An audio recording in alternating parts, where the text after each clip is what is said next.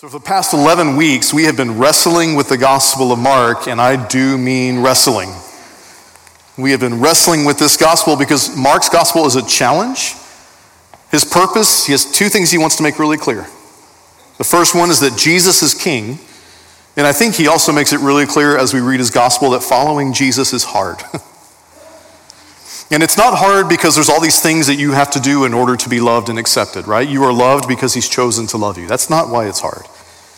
And it's not hard because the way of Jesus is like some miserable, stoic, reduced, impoverished life. It's hard because the way of Jesus is simply the opposite of the ways of this world. The way of Jesus just runs counter to the way we think everything is supposed to run. So, we're going to read a passage today it comes at a moment in the scriptures in the gospel. It comes right when the disciples need it. It comes when the disciples need reassurance. They're confused, they're anxious about their future. And I think this passage comes at the perfect time for us too, because some of us might be confused, anxious about our future. And to be totally honest with you, we could use a little break from all the wrestling with Mark. Amen? It's time for some encouragement, some peace, some love, some joy, some hope, if only there were a season designed to help us do just that. And there is, and it's finally here. So here's the plan for this Advent season. We want to look at the ways that Scripture proclaims the gospel message of peace, love, joy, and hope, but how Scripture has been doing that from the very start. See, I believe that Scripture is meant to be read Christologically, and that just means that we read it as if it is all pointing to Jesus from beginning to end. I'm convinced that we can find him and we can find his gospel on every page from Genesis to Revelation, from the first to the last. So, from now until Christmas Eve, we're going to see how the Old Testament, the law, the prophets, the stories of God's interaction with the people of Israel, we're going to see how it's all, always been pointing to Jesus. But in order to do that, to find all that in the Old Testament, today we're going to start with a really incredible story from the New Testament. Just bear with me on this. This appears in Mark's gospel, it appears in Matthew's gospel as well, but I told you we're going to take a break from Mark, so we're going to read this from the gospel of Luke.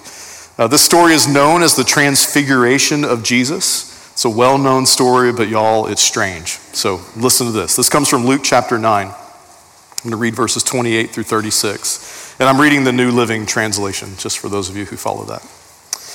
It says this About eight days later, and quickly, that's eight days after Peter declared Jesus is the Messiah. So that's what comes just before this. Peter declares Jesus is the Messiah.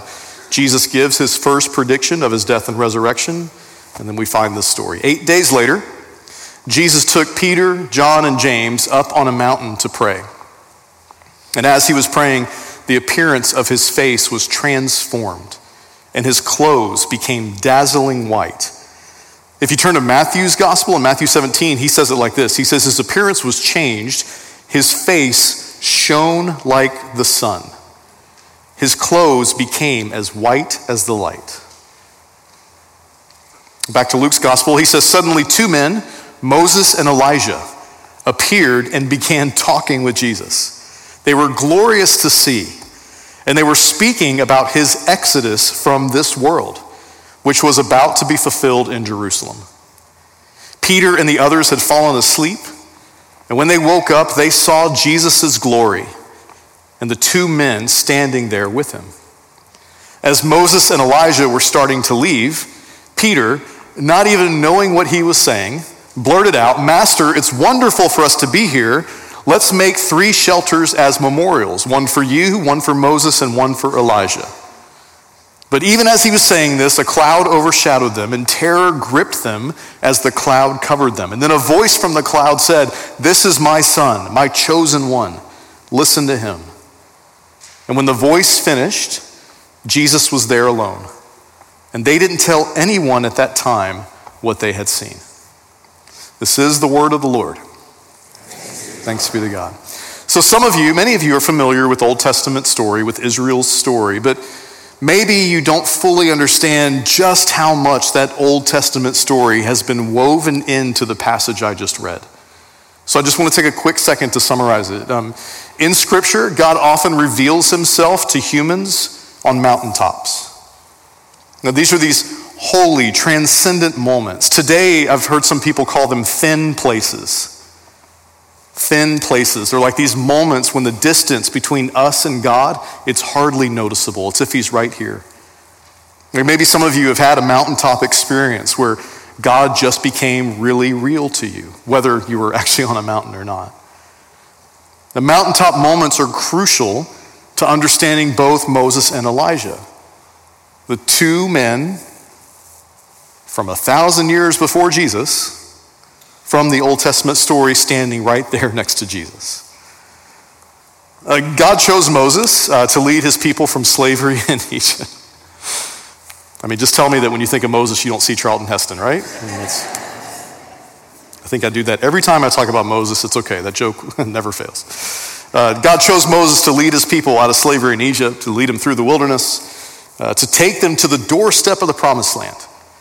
But when they first met, when God and Moses first meet, it's on a mountain called Mount Sinai. That's where God gives Moses God's own name, the holy name Yahweh. And that's the same mountain, Mount Sinai, where later on God is going to give Moses the Ten Commandments. Now, Elijah, he comes later in the story. He's a prophet called by God to speak the truth, to give the word of the Lord to the people. And he heard God's voice often, but one time in particular, he heard it as a gentle, soft whisper. And he was sitting on a mountain. That mountain's called Mount Horeb. Now, what's interesting about the way that God interacts with both Moses and Elijah, especially in these stories, he meets them both in times of real trouble, in the midst of real suffering. He meets them on the mountaintop when they were in great need. Like both of these men, throughout their lives, they suffered rejection, they suffered persecution.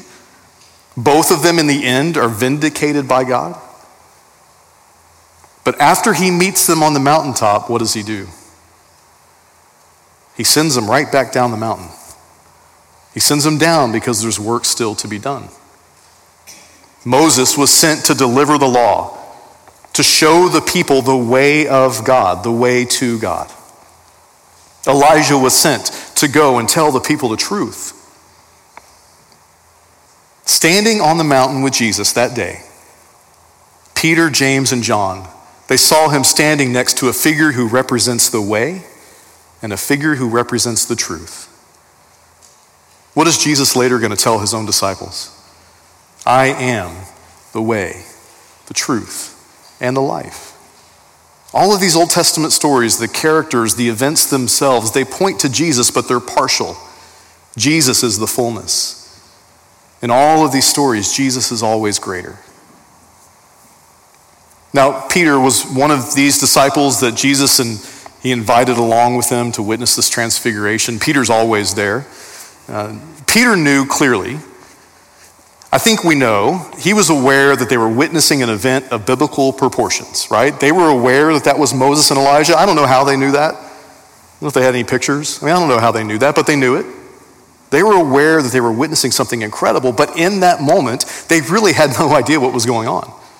They didn't know what they were seeing. Some, some argue that Peter was so confused, he was so disoriented, that maybe he thought Jesus was dead. I mean, I told you, Jesus just told him that the Son of Man must die. So some people say maybe Peter thought that Jesus was dead because he's standing there with two men who have been gone a really long time. I mean, honestly, like, who knows? Maybe Peter thought they were all dead. I mean, he offers to build some memorials, some shelter, so they can stay there for a while. But the gospel tells us that Peter, he had no idea what he was saying. He was confused, he was disoriented. He had no idea what he was saying in that moment. But it didn't stay that way. Because we know later on in the New Testament, Peter goes on to write letters to churches. And in those letters, 30 years after the event happened, he remembers and he understands it really well. I want to read you how he describes it. This is from 2 Peter chapter 1. He says, "We were not making up clever stories when we told you about the powerful coming of our Lord Jesus Christ. We saw his majestic splendor with our own eyes." When he received honor and glory from God the Father. The voice from the majestic glory of God said to him, This is my dearly loved Son who brings me great joy. We overheard for ourselves that voice from heaven when we were with him on the holy mountain. But he goes on to say this And this is why we're using this story to get us ready to travel back to the Old Testament this Christmas season. He goes on to say, because of that experience, we have even greater confidence in the message that was proclaimed by the prophets of the Old Testament. And you must pay close attention to what they wrote, because their words are like a lamp shining in a dark place until the day dawns and Christ, the morning star, shines in all of your hearts. Honestly, I feel a little bit like Peter. Like, I've spent the past few weeks thinking about this story, like reading everything I could get my hands on, asking for feedback from some of you. And at the risk of embarrassing him, if I can tell you, so uh, Sam Starrett, my dear friend who I get to spend a lot of time with, he told me that in all of his years, how long have you been a Presbyterian? Like 150 years? Yeah. that in all of his years, he's never heard a sermon on the Transfiguration. Pressure. like I told him, we'd be doing it first week of Advent. He said, I'll be there. It's a lot of pressure. Like I've been worried that today, like I might be like Peter. I might just be talking without really knowing what I'm saying. This is a really difficult story. There is so much here. So I decided that the only thing to do is just try to focus on the small things. And as I did that throughout it all, there's one word that jumped off the page, and I think it's really the only thing that matters for us today. And that one word is the word glory. They saw Jesus' glory. Moses had his own glory of God moment. It's this really sweet mountaintop moment. It's this time when Moses had actually done what he's told and God was pleased with him. So he offers, he says, Moses, I'll do pretty much anything you ask. And Exodus 33 tells us that Moses, what he asks for, he says, God, show me your glory. And he goes on to say this the Lord said, Okay, I will cause my goodness to pass in front of you. But, he said, you can't see my face because no one can see my face and live. So when my glory passes by, I'm going to put you in the cleft of a rock. I'm going to cover you with my hand until I've passed. And then I'll remove my hand and you'll see my back, but my face must not be seen. It is a sweet story. God is protecting and taking care of Moses because his glory is a weight that Moses couldn't bear. God's glory is a weight that no one can bear. But even in coming near it, even in seeing the glory of God just from his back, that glory changed Moses. After he had that interaction, his, his Moses' face became bright. It was glowing. It was a reflection of the glory that just passed him by. It actually, Moses reflected God's glory so brightly that when Moses went down from the mountain, he had to wear a veil when he was around the people because the reflected glory of God was too much for them to bear. Remember what I told you, how Matthew's gospel says it. Jesus' appearance changed, his face shone like the sun. Y'all, is the sun a reflection or is the sun the source of the light? See, that's the difference. Jesus' face wasn't a reflection of God's glory, it was God's glory radiating from Jesus himself. Jesus is not reflecting the glory of God, he's the source of it. Hebrews is a New Testament letter later on near the end of the Bible. It says the Son is the radiance of God's glory, the exact representation of his being, sustaining all things by his powerful word. The glory of God is a weight that only Jesus can bear because Jesus is fully God. But you have to see the incredible mercy in this story. Like when the glory of God is revealed in the Old Testament, I just told you what happens. It's dangerous. It's a threat to human life because of the great chasm that exists between a holy God and unholy, broken humans like us. We can't bear the weight, we can't survive it. But in the person of Jesus, God's glory has now been made accessible. Luke tells us directly that the disciples saw Jesus' glory in Jesus, we can look at the glory of God and not die. In, in fact, the opposite is true. Unless we see the glory of God in Jesus, then death will ultimately have the final say and we can never truly live. But can you see the mercy and the grace? Can you see the reversal? Can you see what it means that God condescended? And y'all, for Christians, the word condescended when it relates to God, that is a good word. That means he came down from where he is to be with us. The good news that God condescended, he made himself less so that we can be more. And y'all, that's where the great plot twist in all of Scripture comes in. That's the power of this Advent and Christmas story. In order to bridge the gap between God and humanity, what did ultimate glory decide to do? What was glory willing to do in order to bridge the gap between us and Him? I want to tell you a story. It, it's written by Soren Kierkegaard. Many call it his parable of Christmas. Uh, but it's actually rooted in another Old Testament book, the, the Song of Solomon, which is a wildly inappropriate book. Like, if you decide to sit down over Christmas with your kids and grandkids and read the Bible, let's not start there, okay?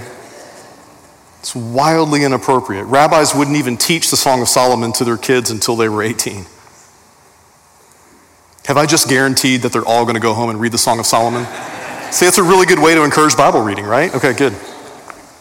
But, but uh, Kierkegaard roots this parable um, in the Song of Solomon because it's a parable that reminds us exactly what glory was willing to do so that he could be with the ones that he loves.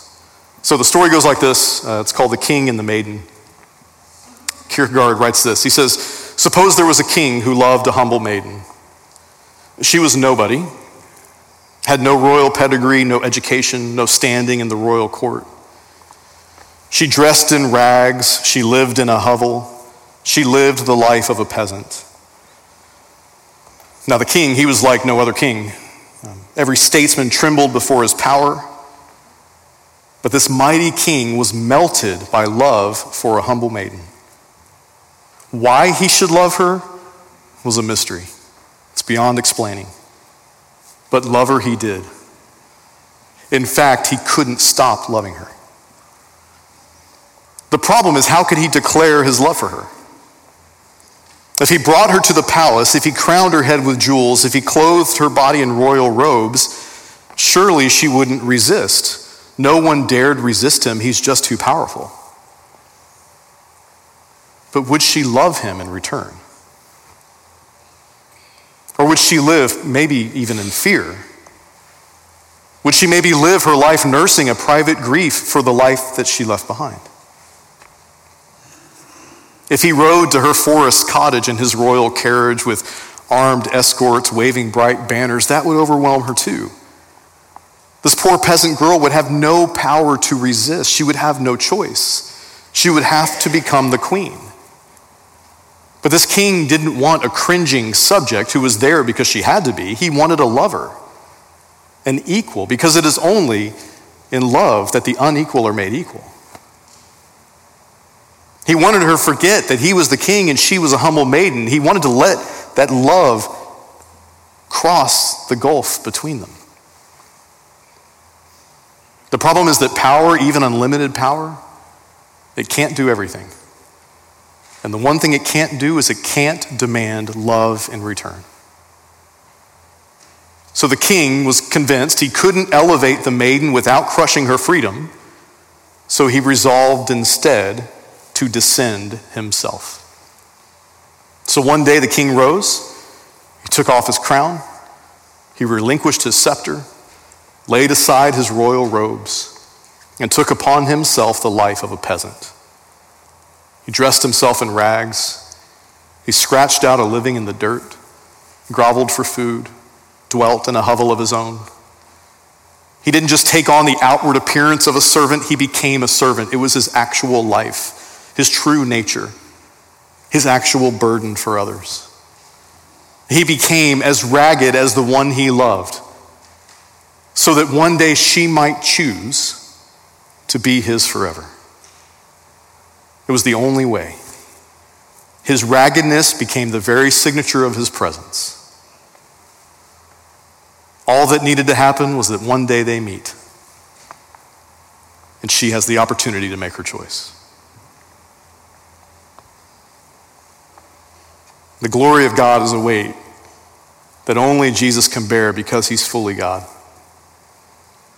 But the one who is fully God, the glory of God, he is also fully human, born of Mary, suffered and died here on earth so that we can be with him forever, so that we might choose to be with him forever.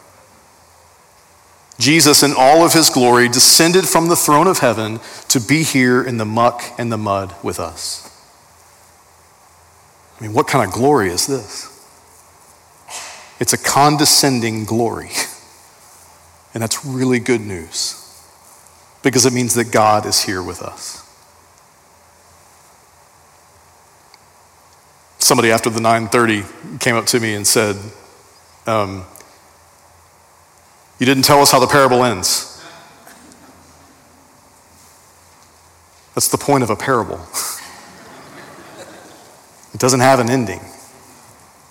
You have to put yourself in that story and decide.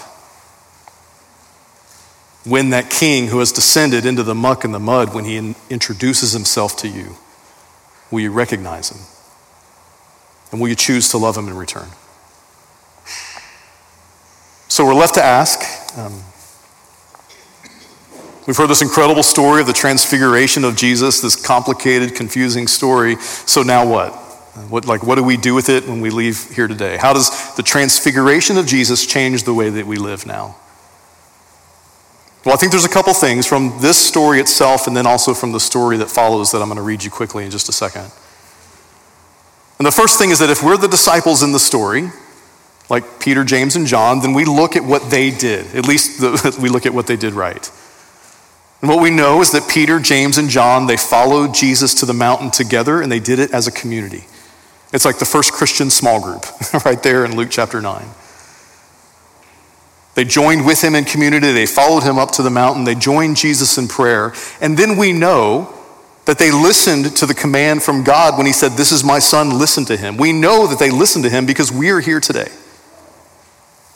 Eventually, they got it right. They did what they were told.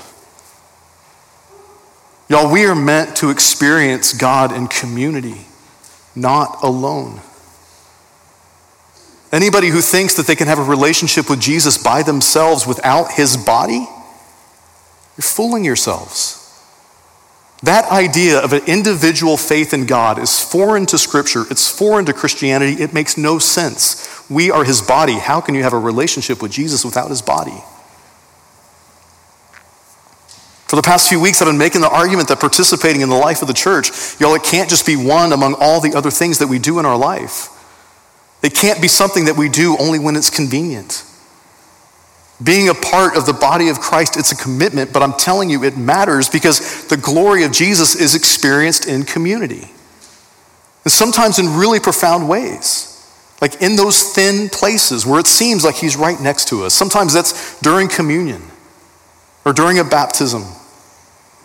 Oftentimes it's in the music, it's in our prayers, it's when we hear the gospel read and preached. But that's not the only place we experience the glory of Jesus in community. And that leads us to the second thing. But to understand it, I just have to read you quickly one more story. I'm going to paraphrase it from the message so that we just get the big picture.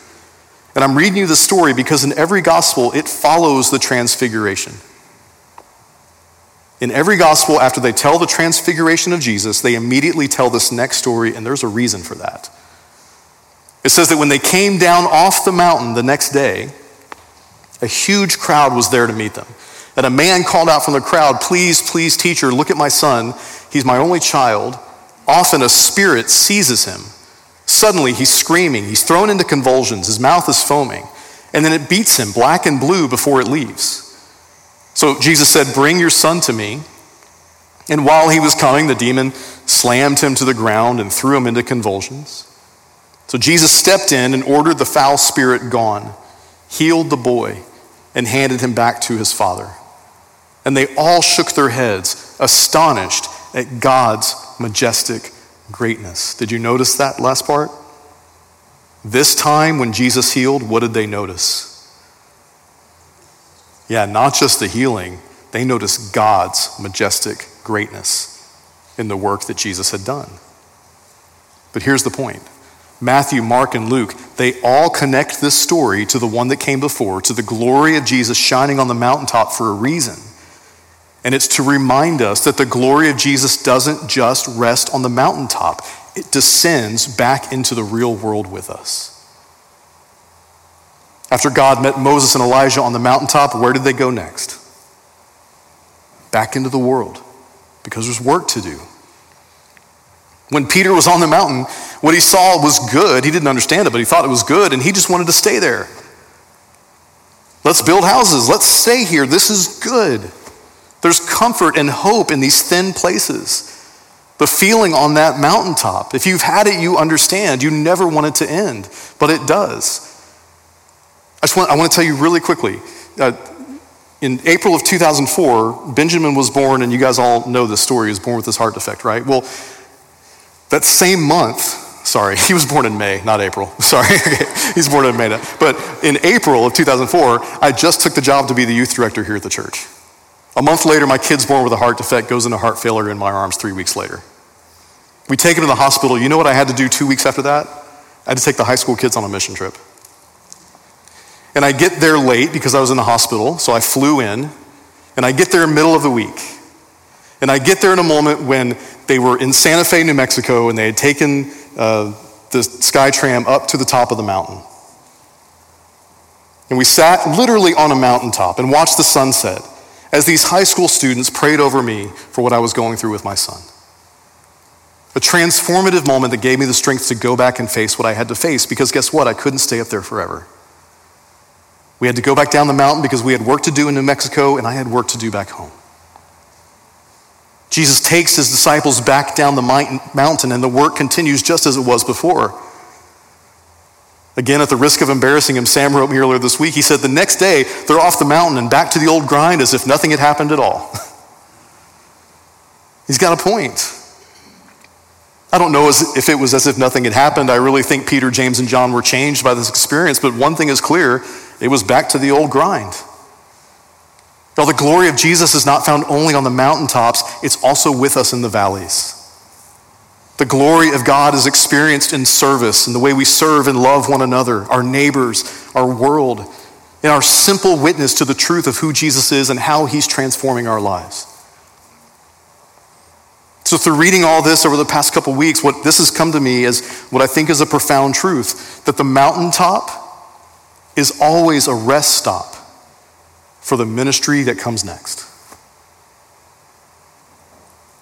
Like until Jesus finally returns, until he brings his kingdom in all of its fullness, once and for all, the mountaintop is always a rest stop for what comes next. One author says it like this He says, We should actually be a little weary and wary when we come home from a great worship service, or when we rise from a time of prayer in which God has seemed very close and his love real and powerful. We should be wary because we, these things are never given for their own sake. They're given so that we are equipped by them and God can then use us with his needy world. If there is peace, love, joy, and hope for us and for this world. The glory of Jesus will one day shine over all creation. Advent is a season when we remember the birth of Jesus and now anticipate his return, returning to make all things new. But in the waiting, until then, it seems as if Scripture is telling us that the way that peace, love, joy, and hope, the way it makes its way into our broken world, that the way that Christ descends into the world today, at least in part, it's through you. It's through his body. And y'all, like, what a gift. Like, what a gift. We get to be the hands and feet of Jesus. The one who radiates the glory of God, we get to be his body. We get to experience the glory of Jesus here in this place. And as we go and serve one another, as we love our community and our world, we get to be the place where people find peace, love, joy, and hope. What a gift. Now, the church doesn't always look that way, but we have the power within us to do it. We have the power within us to follow Christ, to think less of ourselves, to think more of Him, to think more of others. Someone had said the reason the way of Jesus is difficult is because it's the form of a cross. That it points upward at God first, then it points outward at everyone around us. Yes, we are on it, but we are not the point. The point is everyone around us. That our call is not to put ourselves first, but to put God and others first. That's difficult, but that is the way this world will experience the peace, the love, the joy, and the hope of Christ, the glory of Christ, even as they encounter us until the day He returns. Like, isn't that good news? Man, I'm really not hearing you. isn't that good news? So, are y'all ready to get to work? Y'all know this is what we're here to do, right? We're here to be equipped and encouraged to go out and do the work, to be the place where our neighbors find peace, love, joy, and hope, and a glimpse of the glory of Jesus. Let's pray.